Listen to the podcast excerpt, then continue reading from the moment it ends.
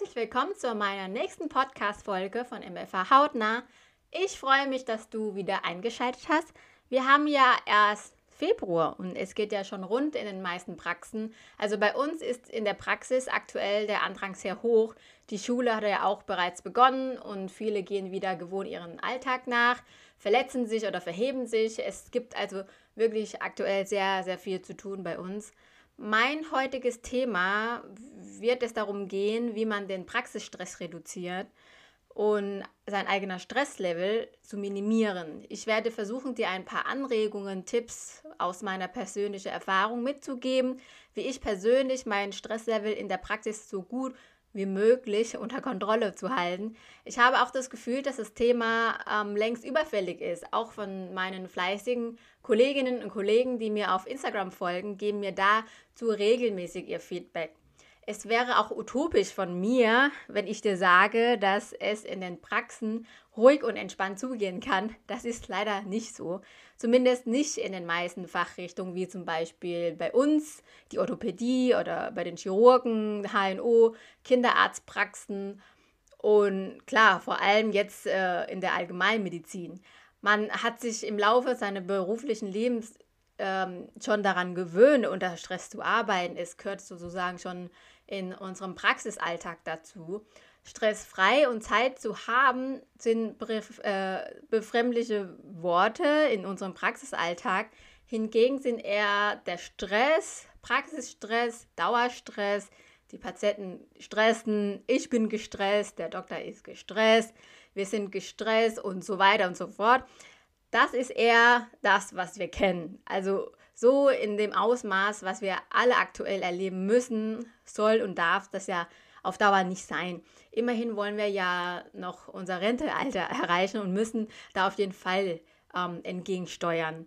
Es fängt ja bereits schon vor Arbeitsbeginn.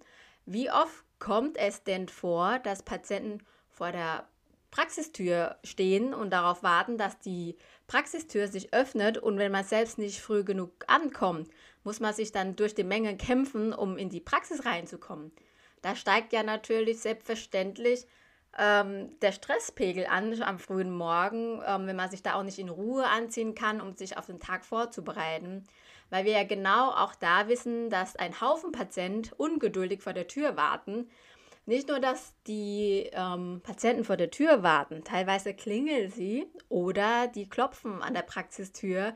Also teilweise so terrorartig. Also das ist schon sehr, sehr grenzwertig. Es gibt natürlich auch Praxen, die öffnen ihre Türen schon vor der eigentlichen Praxiszeit, um schon abzuarbeiten, um lange Schlangen vor der Praxis zu vermeiden. Es gibt aber auch natürlich Praxen, die genau an die Öffnungszeiten halten und erst dann die Praxistüren öffnen, wenn es eben soweit ist.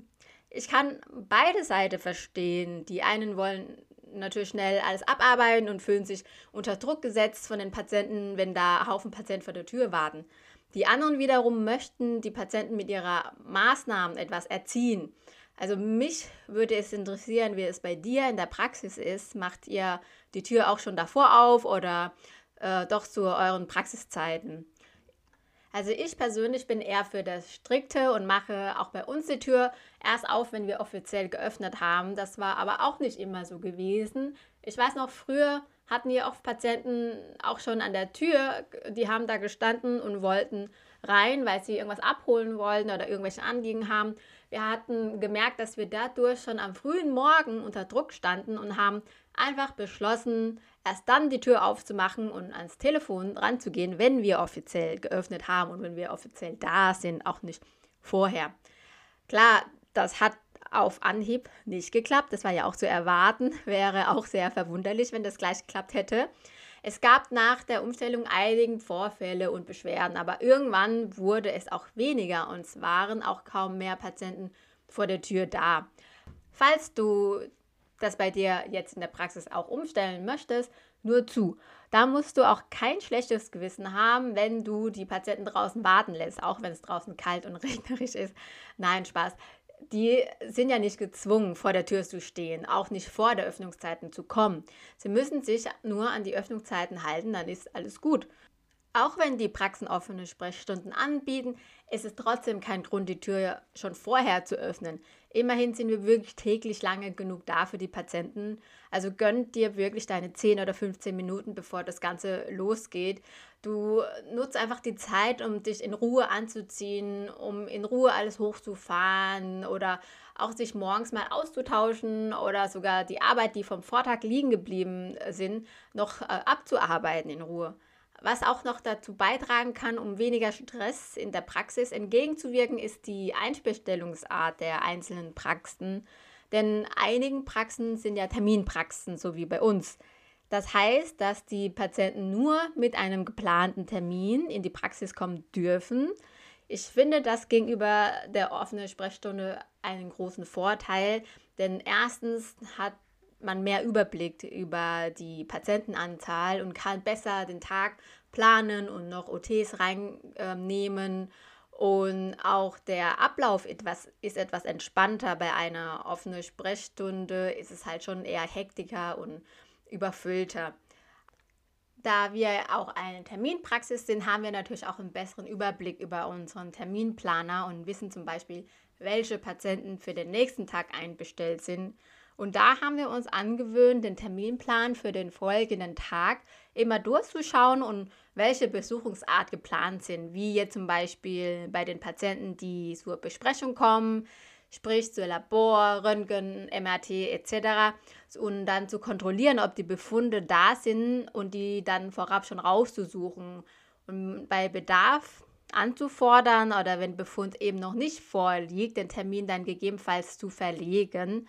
Natürlich hat man hier etwas mehr Arbeit und eine kleine Vorbereitung, aber dadurch haben wir gemerkt, dass der Ablauf eben besser klappt, weil wir nicht noch während der Sprechstunde rumtelefonieren müssen. Du kennst es bestimmt, wenn man jetzt noch beim Facharzt oder jetzt bei dem Radiologen noch einen Befund anfordern möchte. Das dauert erstmal ewig, bis du durchkommst und dann dauert es auch nochmal eine Zeit, bis das dann wirklich dann per Fax oder per Mail dann reinkommt. Also da machen wir das schon immer dann vorab und schauen dann die Befunde immer durch. Ähm, und vor allem ist auch der Vorteil, dass die Patienten nicht unnötig lange warten müssen und die Sprechstunde einfach weiterlaufen kann. Wir haben ja auch bei uns hinten an der Anmeldung so eine kleine Ablage, die nennen wir dann Tagesplan.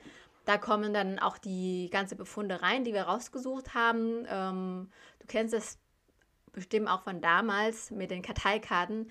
Die mussten wir ja auch immer einen Tag davor raussuchen und ähm, wieder am Abend reinsortieren. Das äh, weiß ich noch ganz genau, weil das wirklich eine der Aufgaben war ähm, in meiner Ausbildungszeit. Das war ähm, so eine Hassaufgaben, diese blöden Karteikarten wegzusortieren. Ich bin froh, dass das ähm, nicht mehr so ähm, in der Ausmaß in den Praxen vorkommt. Also es gibt immer noch wenigen, also gibt es leider noch ähm, Praxen, die mit Karteikarten arbeiten. Ähm, wir also sind äh, Kartei Karten los. Also wir scannen die Karten, äh, wir scannen dann die Befunden immer ein und arbeiten sozusagen papierlos. Das ist natürlich auch ähm, einfacher und geht auch alles viel, viel schneller.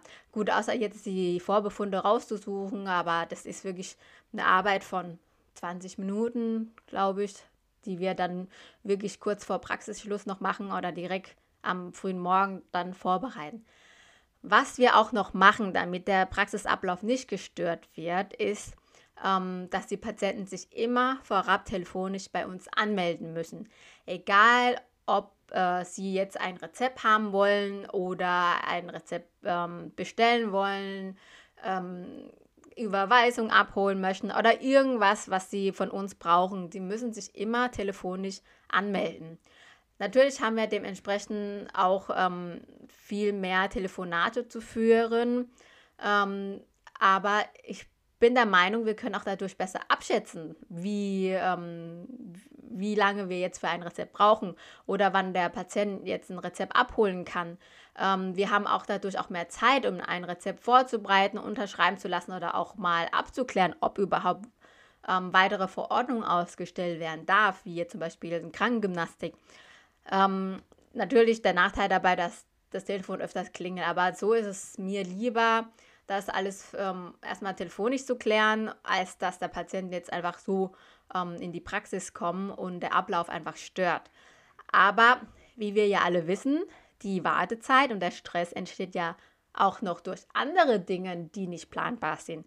wie zum Beispiel bei einem Patient, der nur ganz kurz zur Kontrolle kommt und doch mehr Zeit im Anspruch nimmt als geplant oder wenn der Chef oder die Chefin sich einfach mal verquatscht und die Sprechstunde äh, sich einfach so mit verzögert oder einfach in, in die Länge zieht.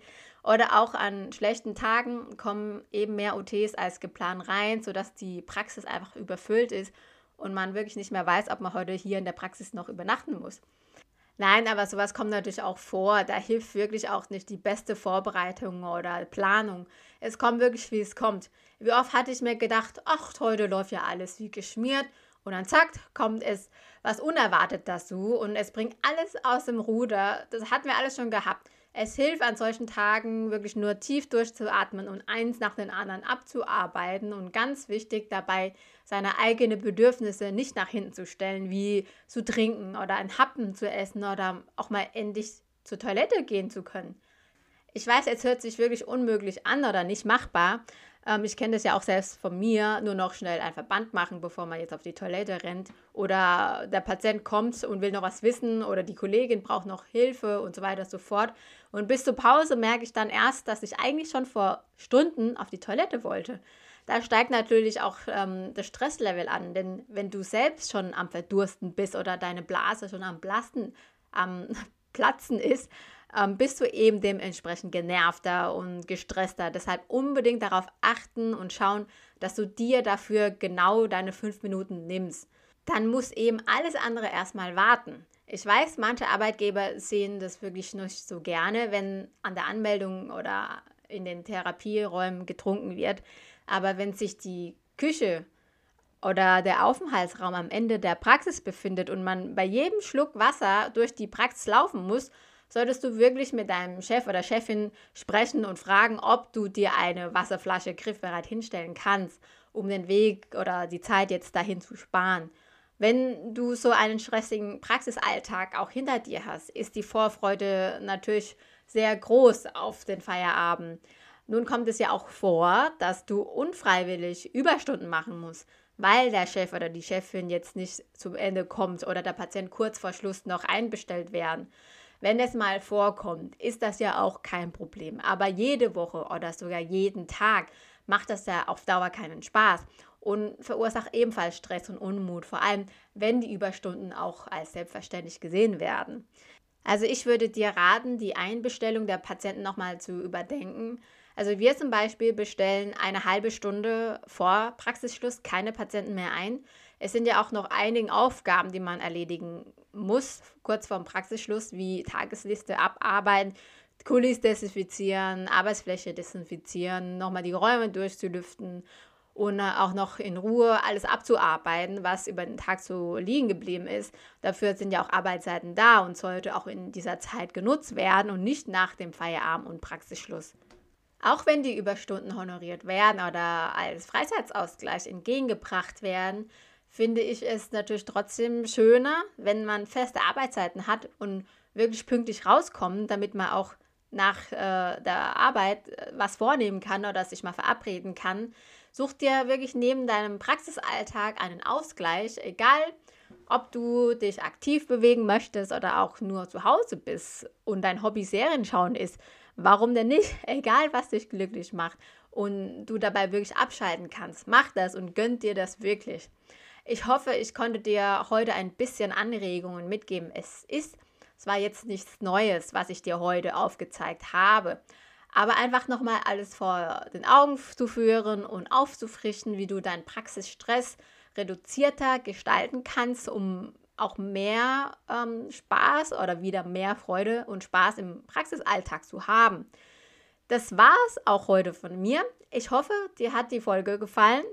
Ähm, gerne kannst du mir bei Fragen oder Feedback eine Mail schreiben unter mfahautnah.hitvoll.com oder auf Instagram, da findest du mich unter mfahautnah. Ich freue mich, wenn du auch wieder in der nächsten Folge einschaltest. Bis dahin, bleib gesund, lass dich nicht ärgern. Eure Jerry.